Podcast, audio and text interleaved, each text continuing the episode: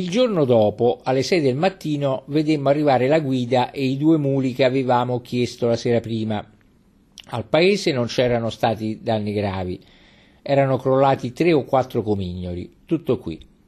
Ci mettemmo quindi d'accordo con il capitano per le nostre cose. Per andare a Pizzo via terra ci volevano tre giorni, prevedendo che il vento cambiasse direzione, a lui sarebbero state necessarie dodici quindici ore. Stabilimmo che se fosse giunto per primo l'appuntamento ci avrebbe aspettato sino al nostro arrivo, se invece fossimo stati noi ad arrivare per primi lo avremmo aspettato per due giorni, passati i quali, se non si fosse visto, gli avremmo lasciato una lettera nella locanda principale del paese e gli avremmo fissato un nuovo appuntamento. Presa questa importante decisione, per invito del capitano decidemmo di portare con noi la minore quantità di denaro possibile e ognuno di noi prese sei otto luigi soltanto, lasciando il resto del nostro tesoro in custodia all'equipaggio. Quindi, muniti questa volta dei passaporti, perfettamente in regola, inforcammo le nostre cavalcature e prendemmo congedo dai marinai, che ci promisero di raccomandarci ogni sera a Dio nelle loro preghiere. Da parte nostra raccomandammo loro di partire al primo soffio di vento. Si impegnarono sulla parola, ci baciarono un'ultima volta le mani e ci separammo. Per andare a Scilla seguivamo la strada già percorsa e sulla quale pertanto non avevamo più nulla da vedere. Tuttavia, poiché la nostra guida era costretta a camminare a piedi, visto che dopo averci promesso di portare tre muli ne aveva portato solo due, sperando che avremmo pagato più o meno le tre piastre stabilite per ogni giorno, potevamo proseguire solo ad, ad andatura normale. Inoltre, arrivando a Scilla, ci fece sapere che, siccome i muli non avevano mangiato prima della loro partenza, era urgente che gli desse da mangiare prima di portarli più lontano. Ciò portò ad un chiarimento immediato. Io avevo capito che il cibo, come sempre, sarebbe stato a carico del mulattiere. Lui, invece, pretendeva di aver capito che sarebbe toccato ai viaggiatori. La cosa non era stata scritta sulla carta, ma poiché c'era, fortunatamente, scritto che la guida avrebbe fornito tre muli mentre ne aveva fornito solo due, gli ingiunsi di mantenere i patti, altrimenti mi sarei rivolto al mio amico brigadiere. La minaccia fece il suo effetto. Stabilimmo che, pur accontentandomi di due muli, ne avrei pagato un terzo e che il prezzo del mulo assente sarebbe stato destinato al cibo dei due muli presenti. Per non perdere inutilmente un'ora a Scilla, Chatin ed io salimmo sulla roccia dove si trovava la fortezza. Là notammo un piccolo errore archeologico. La cittadella che ci aveva detto che era stata costruita da Murat datava dal periodo di Carlo d'Anjou. C'erano cinque secoli e mezzo di differenza tra l'uno e l'altro dei due conquistatori. Ma l'informazione c'era stata data dai nostri siciliani ed io avevo già notato che non bisognava dar loro credito scrupolosamente per quanto riguarda le date. Fu il due febbraio milleottocentootto che la Compagnia dei Volteggiatori, voltigeur, fanti di piccola statura istituiti da Napoleone primo per l'impiego come fanteria leggera, del venticinquesimo reggimento della fanteria leggera e del sessantasettesimo reggimento della fanteria di linea entrarono alla baionetta nella cittadina di Scilla e ne cacciarono i banditi che lo occupavano e che riuscirono ad imbarcarsi con la protezione del forte difeso da una guarnigione del dodicesimo reggimento della linea inglese. Appena furono padroni della città, i francesi sistemarono sulla montagna che la sovrasta una batteria di cannoni destinata a battere il forte in breccia. Il nove la batteria cominciò il fuoco. Il quindici fu imposto alla guarnigione inglese di arrendersi. Al suo rifiuto il fuoco continuò, ma nella notte tra il sedici ed il diciassette una flottiglia di piccole navi partì dalle coste della Sicilia e venne a sbarcare senza rumore ai piedi della rocca. Al mattino gli assedianti si accorsero che non c'era risposta al loro fuoco. Nel tempo stesso seppero che gli inglesi si imbarcavano per la Sicilia. Questo imbarco a loro era parso impossibile a causa della scarpata della rocca tagliata a picco, ma quando videro le scialuppe allontanarsi cariche di vestiti rossi dovettero credere ai loro occhi.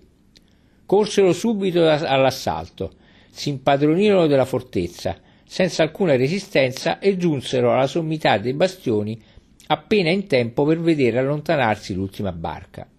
Una scala scavata nella roccia e che era possibile scorgere solo dalla parte del mare diede la spiegazione del miracoloso. I cannoni nel for- del forte furono subito girati verso i fuggitivi e una nave carica di cinquanta uomini fu affondata. Gli altri, temendo la stessa sorte, fecero forza sulle vele per allontanarsi, lasciando i loro compagni a sbrigarsela da soli. Tre quarti se la sbrigarono annegando, l'altro quarto riguadagnò la riva e fu fatto prigioniero dai vincitori. Nel forte si trovarono diciannove pezzi di cannone, due mortai, due obici, una carronata, molte munizioni e centocinquanta barili di provvigioni. La presa di Scilla mise fine alla campagna. Era il solo punto in cui re Ferdinando mettesse ancora piede in Calabria. Così Giuseppe Napoleone, diventando re da diciotto mesi, si trovò padrone della metà del reame del suo predecessore. Confesso che fu con un certo piacere che all'estremità della penisola italica, su una cittadella della Magna Grecia, mi ritrovai la traccia delle pallottole francesi. L'ora era passata. Avevamo dato appuntamento al nostro mulattiere dall'altra parte della città. Ritornammo quindi sulla via maestra dove, dopo qualche momento d'attesa, fummo raggiunti dal nostro uomo e dalle sue due bestie. Risalendo sul mulo mi accorsi che le mie fondine erano state toccate. Il mio primo pensiero fu che mi avessero rubato le pistole, ma sollevando le coperte vidi che erano al loro posto. La guida ci disse che era stato il garzone di stalla a toccarle, forse per assicurarsi se erano cariche, e certamente per dare le informazioni a chi di dovere. D'altronde viaggiavano da molto tempo, viaggiavamo da molto tempo in mezzo ad una società equivoca per rischiare di essere presi alla sprovvista. Eravamo armati sino ai denti e non abbandonavamo mai le armi. Ciò insieme al terrore che ispirava Milord, il cane, ci salvò probabilmente dai brutti incontri di cui sentivamo parlare ogni giorno. D'altronde, siccome non mi fidavo troppo della mia guida, quel piccolo avvenimento fu l'occasione per dirgli che se fossimo, se fossimo stati fermati, la prima cosa che avrei fatto sarebbe stata di rompergli la testa. La minaccia fatta in forma d'avvertimento e con l'aria più tranquilla e risoluta del mondo sembrò, sembrò produrre su di lui una notevole impressione. Verso le tre del pomeriggio arrivammo a Bagnara. Là la guida ci propose di fare una sosta per consacrarla alla nostra e alla sua cena. Era una proposta che arrivava al momento giusto per non essere accolta favorevolmente. Entrammo in una specie di locanda e chiedemmo di essere serviti immediatamente. Siccome era passata mezz'ora senza che avessimo visto fare alcun preparativo nella stanza dove aspettavamo di mangiare, scesi nella cucina per fare fretta al cuoco. Là mi dissero che avrebbero già servito le nostre eccellenze, ma siccome la guida aveva detto che le nostre eccellenze avrebbero dormito nell'albergo, avevano pensato che non era il caso di affrettarsi. Poiché durante il giorno avevamo fatto solo sette leghe, trovai lo scherzo mediocre e pregai il padrone della locanda di farci cenare senza perdere un solo attimo. Inoltre chiesi di avvertire il mulattiere di tenersi pronto con le sue bestie per partire immediatamente dopo cena. La prima parte dell'ordine fu scrupolosamente seguita. Due minuti dopo aver fatto l'ingiunzione eravamo a tavola, ma non fu la stessa cosa per la seconda. Quando scendemmo ci dissero che, che non avevamo, non avevano potuto comunicare le nostre intenzioni e quindi farle eseguire perché la guida non era ancora rientrata. La nostra decisione fu presa all'istante. Chiedemmo il conto per noi e per i muli, pagammo il totale e aggiungemmo la mancia. Andammo dritti verso la stalla, sellammo le cavalcature, ci montammo sopra e pregammo l'ospite di comunicare al mulattiere, quando sarebbe tornato, che poteva raggiungerci correndo sulla strada per Palmi. Non poteva sbagliarsi, perché si trattava della via maestra. Eravamo già giunti alle ultime case del paese quando sentimmo dietro di noi degli urli penetranti. Era il nostro Calabrese che s'era messo alla nostra ricerca e che certamente non si sarebbe dispiaciuto di metterci un po' contro i suoi compatrioti. Per sua sfortuna il nostro diritto era chiaro. Durante il giorno avevamo fatto solo sei leghe. Non era lì che dovevamo fare tappa. Ci restavano ancora tre ore del giorno da sfruttare e solo sette miglia per arrivare a Palmi. Avevamo dunque il diritto di andare sino a Palmi. La guida tentò allora di fermarci attraverso il timore e ci giurò che non era escluso che durante il viaggio, ad un'ora simile, rischiassimo di essere fermati due o tre volte. In appoggio alla sua asserzione ci mostrò quattro gendarmi che uscivano dalla città e che portavano con loro quattro o cinque prigionieri. Quei prigionieri, ci assicurò il nostro uomo, non erano che dei ladri arrestati la sera prima sulla stessa strada che volevamo seguire. Rispondemmo che, visto che ormai erano stati presi, non c'era più nulla da temere e che comunque, se effettivamente sentiva il bisogno di essere rassicurato, avremmo chiesto ai gendarmi, che percorrevano la stessa strada, il permesso di viaggiare insieme alla loro onorata società. Ad una proposta simile non c'era niente da rispondere. La sfortunata guida fu quindi obbligata a seguire le nostre decisioni. Mettemmo quindi i muli al piccolo trotto e ci seguì brontolando. Do tutti questi dettagli perché il viaggiatore che ci seguirà in questo felice paese sappia una volta per tutti come stanno le cose. Bisogna sempre mettere per iscritto le condizioni e prima di ogni altra cosa. Poi, dopo averle stabilite, non cedere mai su nessuna di esse. Sarà una lotta di un giorno o due, ma passate quarantotto ore, la vostra guida o il vostro mulattiere o il vostro vetturino avrà preso la sua piega è diventato morbido come un guanto, anticiperà lui stesso i vostri desideri. Se non si fa così si è perduti. Ad ogni ora si incontrerà un'opposizione, ad ogni passo una difficoltà. Un viaggio di tre giorni durerà otto e laddove era stato previsto di spendere cento scudi si spenderanno mille franchi. Dieci minuti dopo raggiungemmo i gendarmi. Appena diedi uno sguardo al loro capo, riconobbi il brigadiere di Scilla. Era un giorno fortunato. La riconoscenza fu toccante. Le mie due piastre avevano portato i loro frutti. Mi sarebbe bastata una parola per fare accoppiare il mio mulattiere a un ladro dispari che camminava da solo.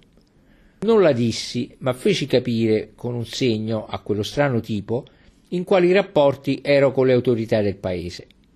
Provai ad interrogare parecchi prigionieri, ma m'ero imbattuto, sfortunatamente, nella gente più onesta della terra. Non sapevano assolutamente niente di ciò che la giustizia voleva da loro. andavano a Cosenza perché ciò sembrava far piacere a coloro che ve li portavano, ma erano convinti che appena arrivati nella capitale della Calabria, Citeriore, si sarebbero scusati per l'errore commesso nei loro confronti e li avrebbero rimandati a casa con un certificato di buona condotta. Vedendo che era un partito preso, ritornai dal brigadiere. Fortunatamente neanche lui era a conoscenza dei fatti e delle imprese dei suoi prigionieri. Sapeva che tutti erano stati arrestati con sospetto di furto a mano armata e che tre o quattro erano accusati d'assassini. Malgrado la promessa fatta alla guida, trovai la compagnia troppo scelta per restare più a lungo con loro e, facendo concenno a Chatin, che ne ricambiò uno d'intesa, mettemmo al trotto i muli. La guida ricominciò con le sue osservazioni, ma io pregai il bravo brigadiere di fargli all'orecchio una piccola morale.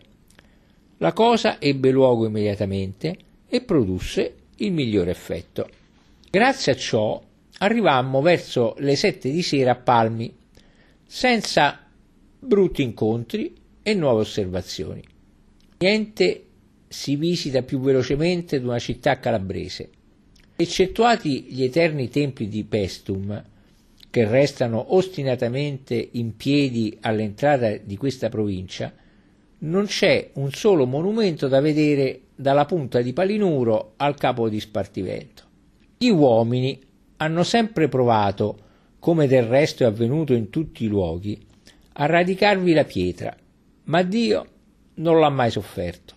Di tanto in tanto prende la Calabria a due mani e, come uno spulatore, fa con il grano, scrolla rocce, città e paesi.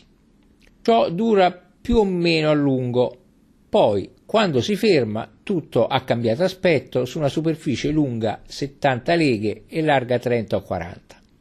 Dove c'erano montagne si trovano laghi, dove c'erano laghi si trovano montagne, dove c'erano le città non si trova generalmente più niente. Allora la parte restante della popolazione, simile a un formicaio di cui un viaggiatore passando ha distrutto l'edificio, si rimette all'opera. Ognuno porta la sua pietra, ognuno porta la sua trave. Poi, bene o male, e per quanto è possibile, al posto dell'antica città se ne costruisce una nuova che, come ognuno di quelle che l'hanno preceduta, durerà quanto potrà. Si capisce che con questa eterna eventualità di distruzione ci si preoccupa poco di costruire secondo le regole di uno dei sei ordini riconosciuti dagli architetti. Quindi, a meno che non dobbiate fare qualche ricerca geologica, botanica, potete arrivare di sera in una qualunque città della Calabria e ripartirne il giorno dopo. Non avrete lasciato dietro niente che meriti di essere visto. Ciò che invece è degno d'attenzione in un simile viaggio è l'aspetto selvaggio del paese, i costumi pittoreschi degli abitanti, l'imponenza delle sue foreste, l'asprezza delle rocce e le mille asperità delle sue vie. Tutto ciò si vede durante il giorno, contra sulle strade, e un viaggiatore che, con una tenda e dei muli, andasse da Pestum a Reggio senza entrare in una sola città, avrebbe visto la Calabria meglio di colui che, attraversando la strada principale con tappe di tre leghe, avesse soggiornato in ogni città o paese. Non cercammo quindi di vedere in nessun modo le curiosità di Palmi, ma di assicurarci la miglior stanza e le lenzuola più pulite nella locanda dell'Aquila d'Oro, dove certamente, per vendicarsi di noi, ci condusse la nostra guida.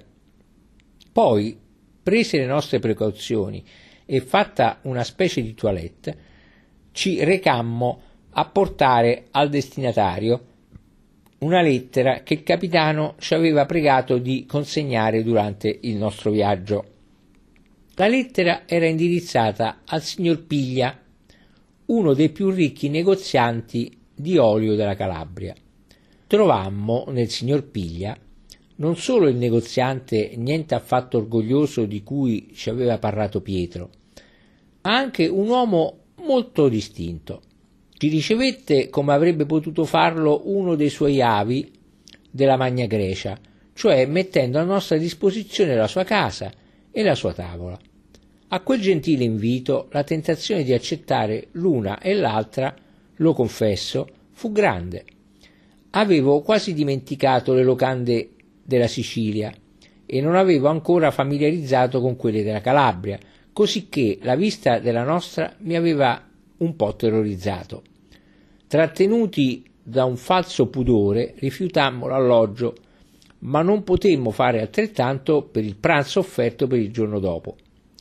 In verità obiettammo che se fossimo partiti tardi da Palmi avremmo avuto difficoltà ad arrivare la sera dopo a Monteleone, ma il signor Piglia distrusse immediatamente l'obiezione invitandoci a far partire presto il giorno dopo il mulattiere e i muli per Gioia. Lui si sarebbe preoccupato di portarci sino a quella città in carrozza, in modo che, trovando gli uomini e le bestie riposate, avremmo potuto partire immediatamente. La grazia con la quale c'era stato rivolto l'invito, più che la logica del ragionamento, ci convinse ad accettare e fu stabilito che il giorno dopo alle nove del mattino ci saremmo messi a tavola e alle dieci saremmo saliti in vettura. All'arrivo all'albergo ci aspettava una nuova sorpresa. Oltre tutte le opportunità che le stanze da sole ci offrivano per non dormire, nell'edificio c'era anche un ballo di nozze. Mi ricordai allora della festa del giorno prima, così singolarmente interrotta, del nostro coreografo Agnolo e del ballo del sarto. Mi venne allora l'idea, perché certamente sarei stato obbligato a restare sveglio, visto il rumore infernale che si faceva nella casa, d'utilizzare almeno la mia veglia. Feci salire il padrone della locanda e chiesi se lui o qualcuno di sua conoscenza sapesse in tutti i suoi particolari la storia di Mastro Terenzio, il sarto.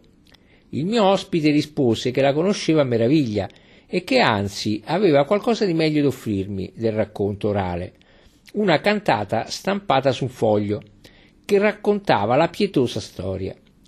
Trovare quella cantata fu per me come trovare un tesoro, così gli dissi che gli avrei dato la grossa somma d'un carlino se avesse potuto trovarmela immediatamente.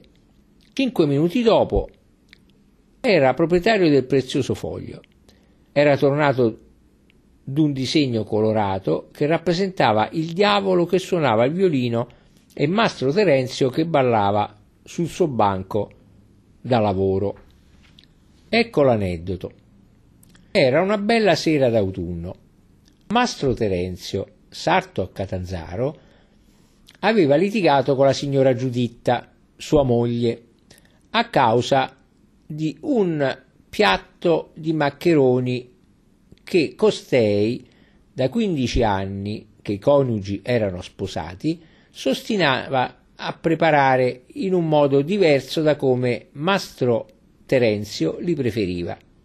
Da quindici anni, tutte le sere, alla stessa ora, la lite si rinnovava per la stessa causa.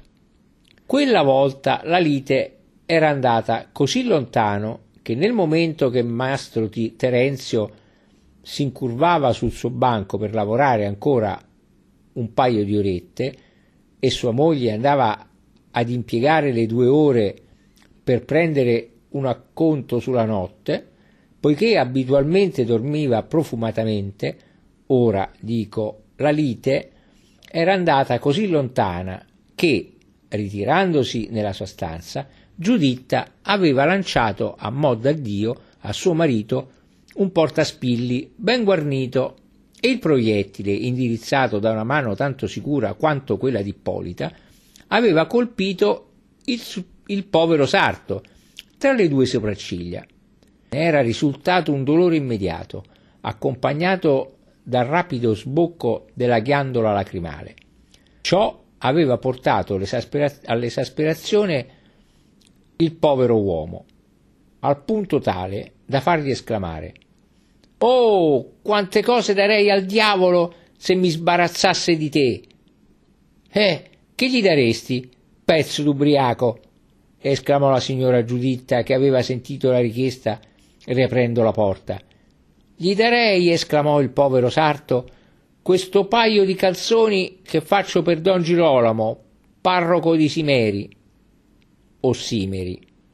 Disgraziato, rispose Giuditta, e fece un gesto di minaccia che, sia per il ricordo del dolore passato, sia per il timore di quello che stava per venire, il povero diavolo chiuse gli occhi e portò le due mani sul viso. Disgraziato, faresti meglio a glorificare il nome del Signore che t'ha dato una donna che è la personificazione della pazienza, piuttosto che invocare il nome di Satana. E forse, perché intimorita dal desiderio di suo marito, forse perché generosa della sua vittoria, non volle battere un uomo già a terra.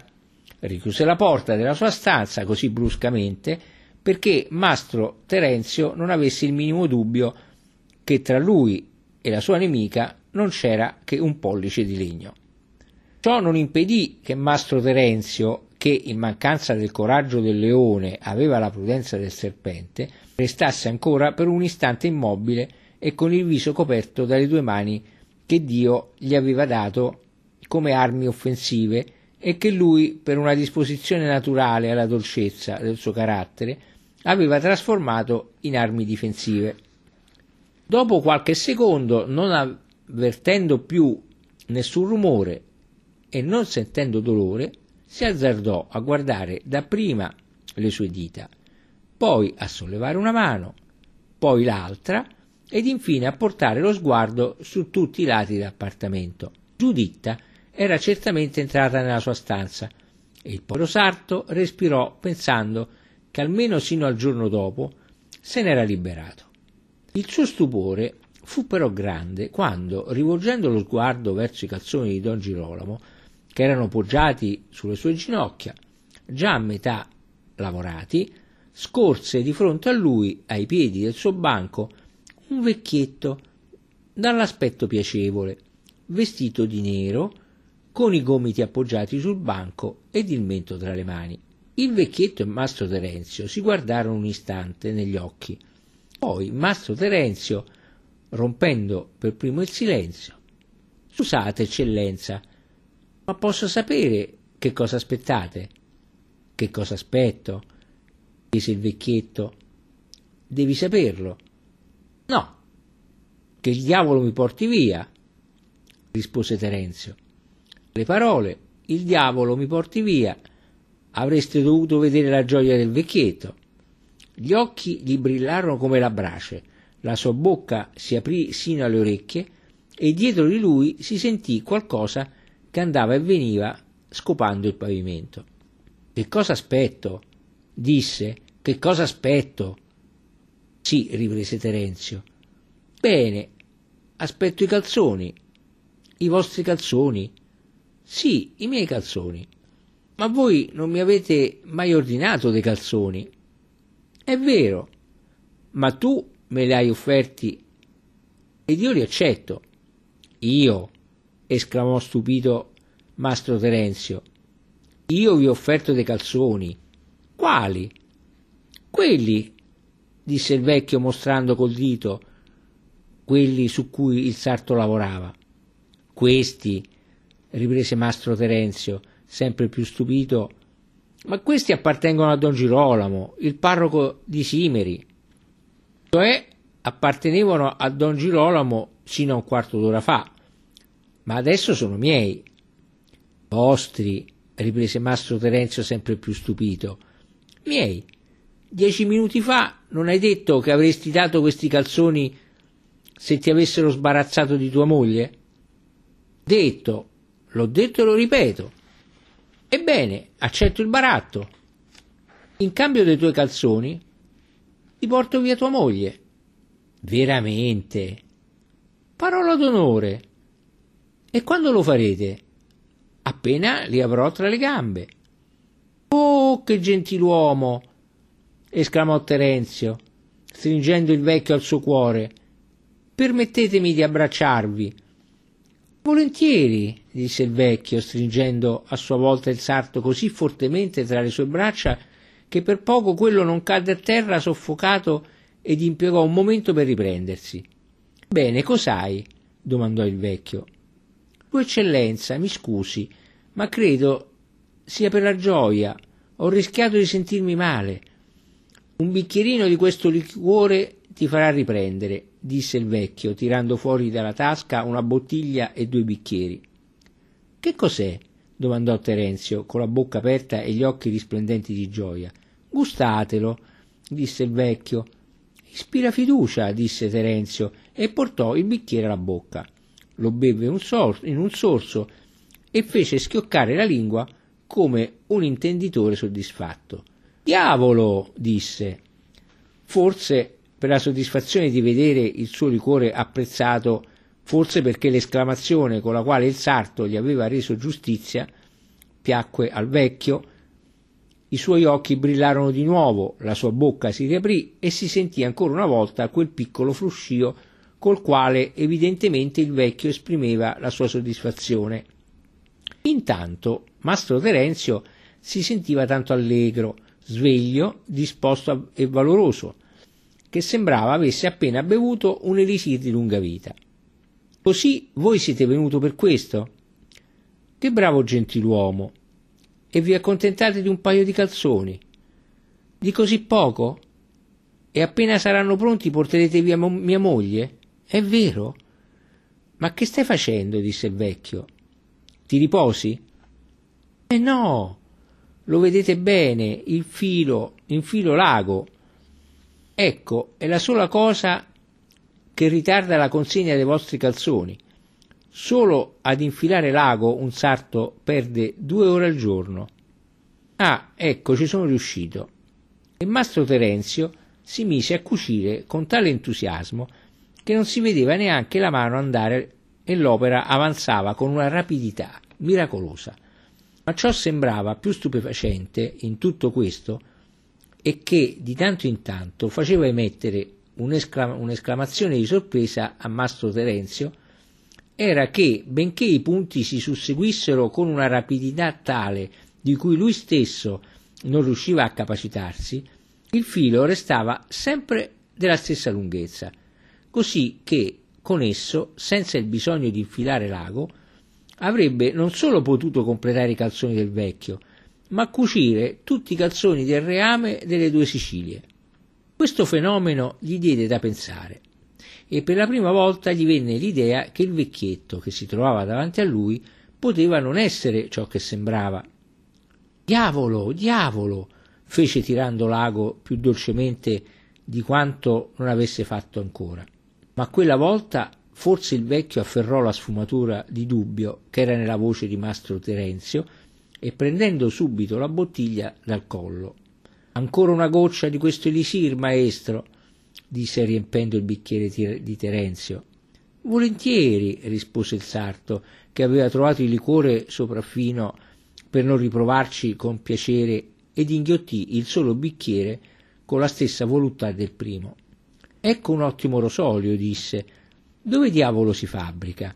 Poiché queste parole erano state pronunciate con un accento diverso da quelle che, aveva, che avevano allarmato il vecchio, i suoi occhi ripresero a brillare, la sua bocca si riaprì e si sentì ancora lo strano fruscio che il sarto aveva già notato. Ma in tale occasione Mastro Terenzio fu lungi dal turbarsene. L'effetto del liquore era stato ancora più sovrano della prima volta, e lo straniero che aveva sotto gli occhi, chiunque egli fosse, era venuto con l'intenzione di rendergli un gran servizio. Non era una sua preoccupazione sapere da dove veniva. «Dove si fa questo liquore?» disse lo straniero. «Dove?» domandò Terenzio. «Ebbene, nello stesso luogo dove penso di portare tua moglie». Terenzio strizzò l'occhio e guardò il vecchio con un'aria che voleva dire «Bene, capisco», e si rimise all'opera. Dopo qualche istante, però, il vecchio allungò la mano. «Ebbene, bene», gli disse, «che fai?» «Che faccio?» «Sì, che fai? Stai chiudendo il fondo dei miei calzoni?» «Certo, lo chiudo». «Allora dove passerà la coda?» Quale coda? La mia. Ah, la vostra coda che fa questo fruscio. È questa che fa questo fruscio sotto il tavolo? Sì, è così. Ha preso la brutta abitudine di agitarsi da sola quando sono contento. In questo caso, disse il sarto ridendo di tutto cuore, invece di spaventarsi come avrebbe dovuto ad una risposta simile, in questo caso so chi siete e dal momento che avete una coda non sarei neanche stupito di sapere che avete un piede biforcuto, eh? Certo, disse il vecchio, guarda. Alzando la gamba la passò attraverso il banco come se avesse dovuto attraversare un foglio di carta e mostrò un piede biforcuto come quello d'un becco. Bene, disse il sarto, bene. Giuditta deve solo comportarsi bene. E continuò a lavorare con una tale velocità che qualche istante dopo i calzoni furono pronti. Dove vai? Disse il vecchio. Vado a riaccendere il fuoco per scaldare il ferro da stiro e dare un ultimo colpo alle cuciture dei vostri calzoni. Oh, se per questo non vale la pena disturbarti.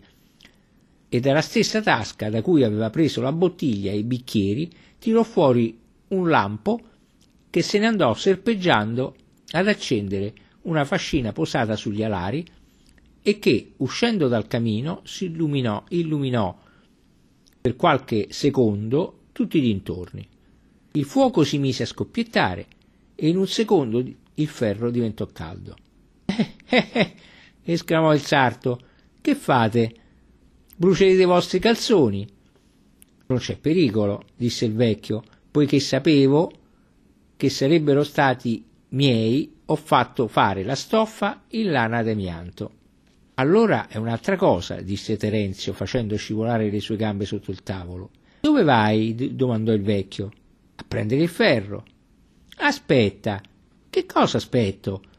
Un uomo del tuo merito non può disturbarsi per un ferro, ma devo pure andare perché non posso, non può venire da me. Certo, disse il vecchio, perché tu non sai farlo. Allora tirò fuori dalla tasca un violino ed un archetto e fece sentire alcuni accordi. Alla prima nota il ferro s'agitò in cadenza e venne ballando sino ai piedi del banco. Giunto là, il vecchio tirò fuori dallo strumento un accordo più acuto e il ferro saltò sul banco. Diavolo, disse Terenzio, ecco uno strumento al suono del quale si può veramente ballare. Finisci i miei calzoni e subito dopo ti suonò un motivo, disse il vecchio. Il sarto afferrò il ferro con una mano, girò i calzoni, stese le cuciture su un rotolo di legno e li appiattì con tanto impegno da farle sparire e da far sembrare i calzoni un unico pezzo. Poi, quando ebbe finito, prendete, disse al vecchio, potete essere fiero d'avere un paio di calzoni come nessuno in Calabria è capace di farvi. Adesso, se è vero che siete un uomo di parola, mi farete un servizio che siete l'unico a potermi fare. Il diavolo prese i calzoni, li menò con un'aria di soddisfazione che non lasciava niente da desiderare all'amor proprio di Terenzio. Poi, dopo aver avuto la precauzione di far passare la coda attraverso il buco preparato a tal fine, li fece scivolare dall'estremità dei suoi piedi al loro posto naturale, senza dover sottostare alla fatica di togliersi i vecchi, perché sicuro di avere quelli si era accontentato di indossare soltanto una mantellina e un gilet.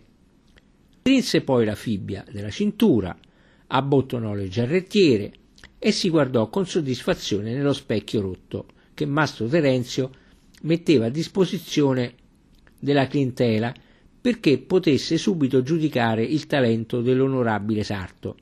I pantaloni andavano così bene che le misure, invece che su Don Girolamo, sembravano essere state prese direttamente sul vecchio. Adesso, disse il vecchio, dopo aver fatto tre o quattro flessioni, alla maniera dei maestri di ballo, per, andare, per adattare l'indumento alle sue forme, adesso che tu hai mantenuto la tua parola, io devo mantenere la mia.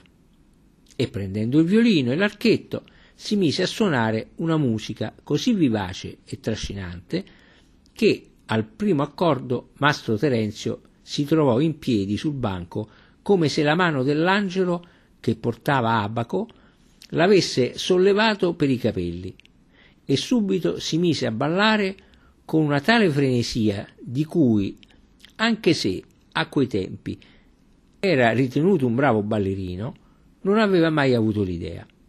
Ma non fu tutto. Questo delirio coreografico fu subito condiviso da tutti gli oggetti che si trovavano nella stanza. La pala diede la mano alle molle e lo sgabello alle sedie. Le forbici aprirono le gambe, gli spilli e gli aghi si alzarono sulle punte e iniziò un balletto generale di cui Mastro Terenzio divenne il principale attore e tutti gli oggetti intorno gli accessori. Nel frattempo il vecchio se ne stava in mezzo alla stanza, battendo il tempo col suo piede biforcuto e indicando con la sua voce stridula le figure più fantastiche che venivano eseguite immediatamente dal sarto e dai suoi accoliti, ed accelerando sempre più il tempo in modo tale che non soltanto Mastro Terenzio sembrava fuori di sé, ma anche la pala e le molle erano diventate rosse come se fossero uscite dal fuoco, le sedie e gli sgabelli erano sfrenati, il sudore scorreva lungo le forbici, gli spigli e gli aghi come se fossero stati in mezzo al mare. Infine, ad un accordo più violento, la testa di Mastro Terenzio andò a sbattere contro il soffitto con una violenza tale che tutta la casa ne fu scossa, e apertasi la porta della stanza da letto apparve la signora Giuditta. Forse perché il balletto era già finito, forse perché tale apparizione stupì anche il vecchio, alla vista di tale degna donna la musica cessò. Immediatamente Mastro Terenzio ricadde seduto sul banco.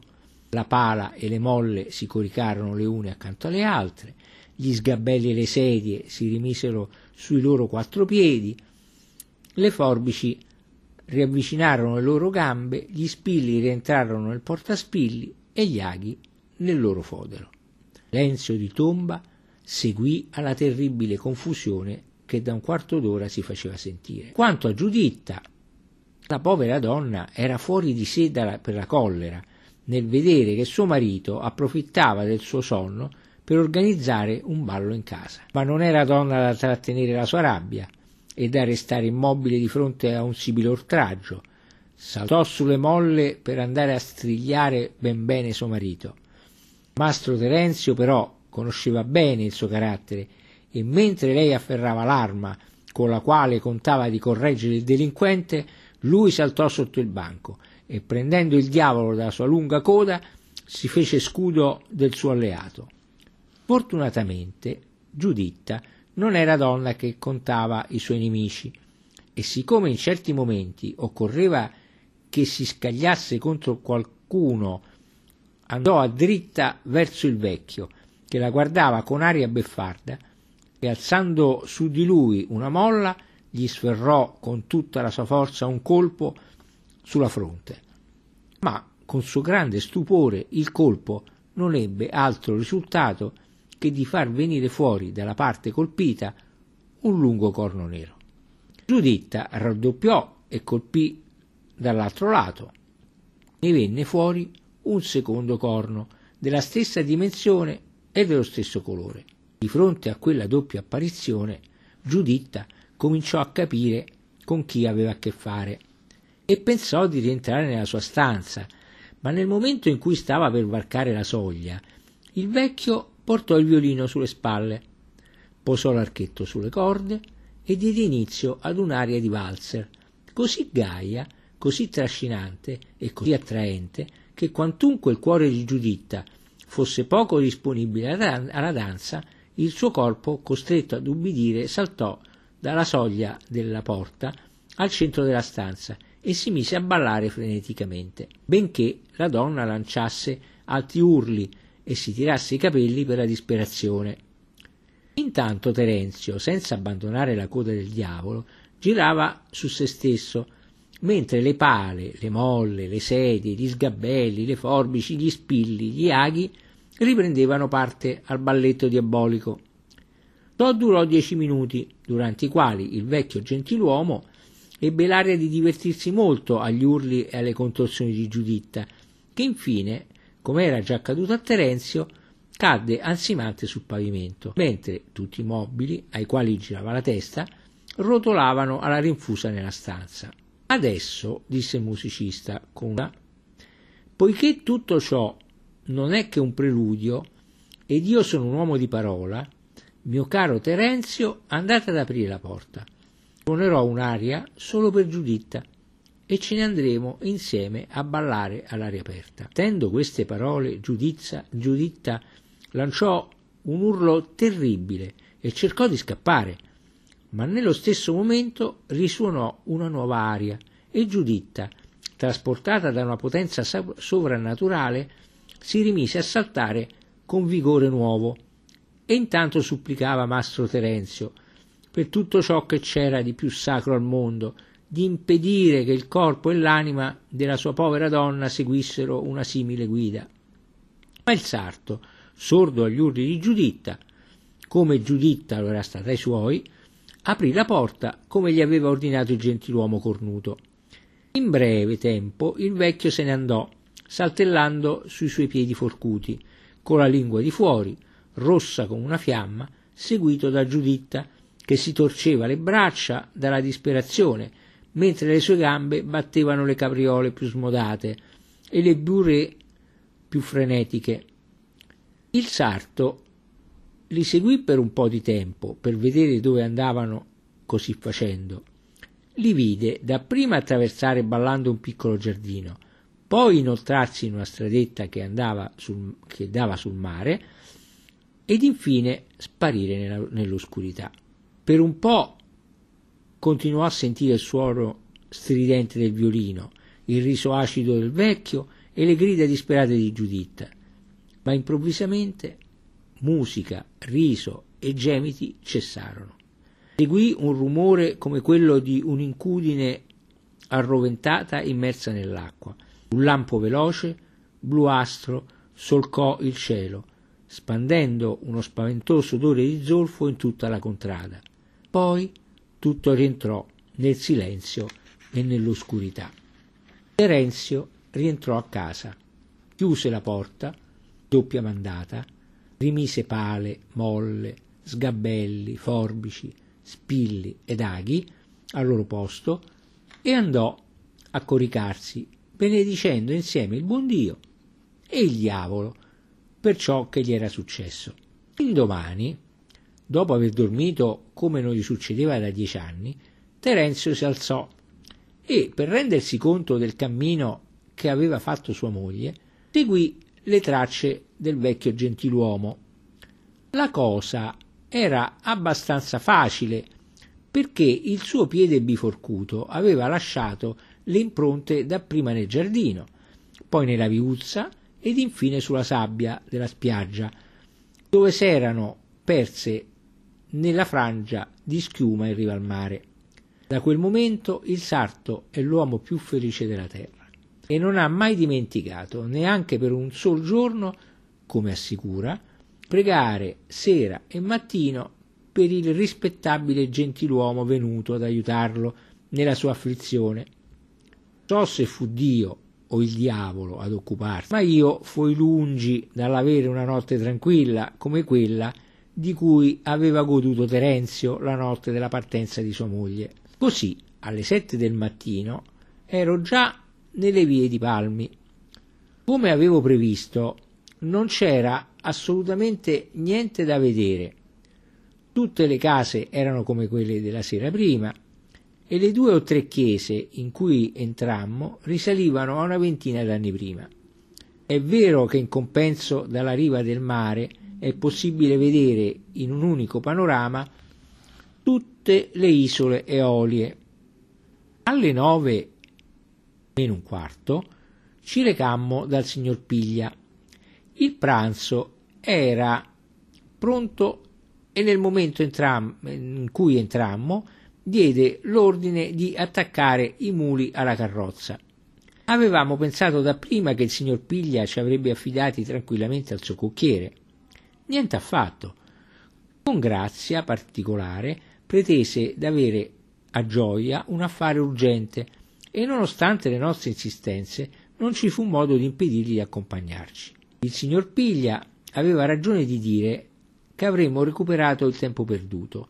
In meno di un'ora facemmo le otto miglia che separavano Palmi da Gioia. A Gioia trovammo il mulattiere e i muli che erano arrivati da mezz'ora e che erano sazi e riposati. La tappa sino a Monteleone era enorme. Salutammo il signor Piglia, inforcammo i nostri muli e partimmo. Uscendo da Gioia, invece di seguire la riva del mare, che non poteva offrirci niente di nuovo, prendemmo la strada della montagna, più pericolosa, ci assicurarono, ma anche più pittoresca. D'altronde c'eravamo già familiarizzati con le minacce del pericolo che non si realizzavano mai seriamente e che avevamo finito per considerare completamente chimeriche. Il paesaggio era superbo, dappertutto conservava un carattere di grandezza selvaggia, che si armonizzava perfettamente con i personaggi che la rendevano viva. Ora era un medico che andava a fare le sue visite a cavallo, col fucile a bandoliera e la giberna attorno al corpo. Ora era il pastore calabrese, avvolto nel suo lacero mantello, che se ne stava su una roccia sovrastante la strada e che, simile ad una statua dagli occhi vivi, ci guardava passare vicino ai suoi piedi senza curiosità e senza minacce, incurante come tutto ciò che è selvaggio, potente come tutto ciò che è libero, calmo come tutto ciò che è forte. Ora erano famiglie intere, con tutte e tre le generazioni, che migravano insieme. La madre seduta sull'asino portava in un braccio un bambino e nell'altro una vecchia chitarra, mentre i vecchi tiravano l'animale dalle briglie ed i giovani portavano sulle spalle gli arnesi da lavoro e spingevano davanti a loro un maiale, probabilmente destinato a sostituire le provviste esaurite. Una volta, a una lega circa da uno di questi gruppi, che ci sembrò procedere con una velocità notevole, incontrammo il vero proprietario dell'animale immondo, che ci fermò per chiederci se avevamo incontrato un gruppo di banditi calabresi che portavano via la sua troia. Dalla descrizione della povera bestia, che secondo lui stava per figliare, non avemmo dubbi nel riconoscere i ladri negli ultimi bipedi e il maiale nell'ultimo quadrupede che avevamo incontrato. Demmo al richiedente le informazioni che la nostra coscienza non ci permetteva di tacere e lo vedemmo ripartire al galoppo alla caccia della tribù viaggiatrice. Un quarto di lega prima di Rosarno scoprimmo un paesaggio delizioso allo stile di Poussin, prato pieno di buoi in primo piano e sul secondo una foresta di castagni, dal cui centro si staccava su una parte d'azzurro un campanile d'una forma incantevole. Una linea di montagne scure formava il terzo piano. Chatin reclamò il suo diritto di fermata, un diritto che gli veniva sempre concesso senza contestazione. Lo lasciai sistemarsi sul suo punto d'osservazione e me ne andai a caccia nella montagna. Da tale accordo guadagnammo un incantevole disegno per il nostro albo e due pernici rosse per la nostra cena. Arrivando a Rosarno, la guida ricominciò con le proteste abituali perché non andassimo più avanti. Visto che i muli s'erano riposati per un'ora ed avevano fatto un pasto eccellente grazie ad un sacco d'avena procurato a nostre spese in una casa lungo la strada, facemmo finta di non sentire e proseguimmo sino a Mileto. Qui fu una vera disperazione, quando gli reiterammo la nostra intenzione irrevocabile di continuare sino a Monteleone. Erano le sette di sera ed avevamo ancora sette leghe da percorrere, di modo che, dopo si, capisse be- si capisce bene, rischiavamo stavolta d'essere fermati. Per colpo di, di, colmo di disgrazia, attraversando la grande piazza di Mileto, vidi una tomba antica che rappresentava la morte di Pentesilea. Fui io allora a reclamare uno schizzo e passò ancora mezz'ora, con grande disperazione della guida, che, osservando la pietra, disse che non vi vedeva niente per cui valesse la pena di fermarsi. Era quasi notte quando uscimmo dalla città e, devo dirlo ad onore del nostro mulattiere, a un quarto di lega dalla città la strada si inerpicava sulla montagna e si inoltrava in un bosco di castagni così scuro che noi stessi non potemmo impedirci di scambiarci un'occhiata e, con movimento simultaneo, assicurarci che le capsule dei nostri fucili e delle nostre pistole fossero al loro posto. Non fu tutto. Giudicando che sarebbe stato fare un piacere a coloro che avessero avuto brutte intenzioni nei nostri confronti, scendemmo dalle cavalcature, segnammo le briglie in mano alla guida, passammo le pistole dalle fondine alle cinture e, dopo aver fatto prendere ai nostri muli il centro della strada, ci mettemmo in mezzo perché ci riparassero da ambedue i lati. Devo dire però, ad onore dei calabresi, che la precauzione fu inutile. Facemmo sette miglia senza incontrare nessun altro che pastori e contadini, che invece di attaccar briga si affrettavano a salutarci per primi e ad augurarci l'eterno buon viaggio, che la nostra guida non sentiva mai senza che un brivido lo attraversasse dalla piedi. Arrivammo a Monteleone a notte fonda, così che il nostro prudente mulattiere si fermò davanti alla prima bettola che trovò. Si vedeva appena a quattro passi di distanza e quindi non c'era modo di cercare di meglio. Dio salvi il mio peggior nemico d'arrivare a Monteleone nell'ora in cui vi giungemmo noi e di fermarsi presso Antonio Adamo. A Monteleone cominciammo a sentir parlare del terremoto che tre giorni prima aveva inopinatamente interrotto il nostro ballo.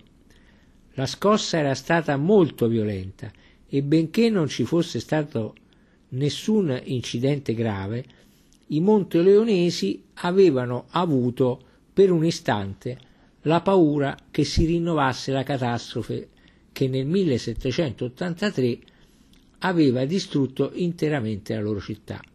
Passammo da Mastro Adamo una delle peggiori notti che avessimo sino ad allora, allora passato. Per quanto mi riguarda, feci mettere successivamente tre paia di lenzuola diverse nel mio letto. Siccome anche la verginità della terra mi sembrò dubbia, decisi di coricarmi completamente vestito. Il giorno dopo, all'alba, facemmo sellare i muli e partimmo per Pizzo. Arrivando dall'alto della catena di montagne che correva sulla nostra sinistra, ritrovammo il mare e, seduta sulla, ri- sulla sua riva, la città storica che vi venivamo a cercare. Ma ciò che inutilmente e con grande dispiacere cercammo nel porto fu il nostro speronare.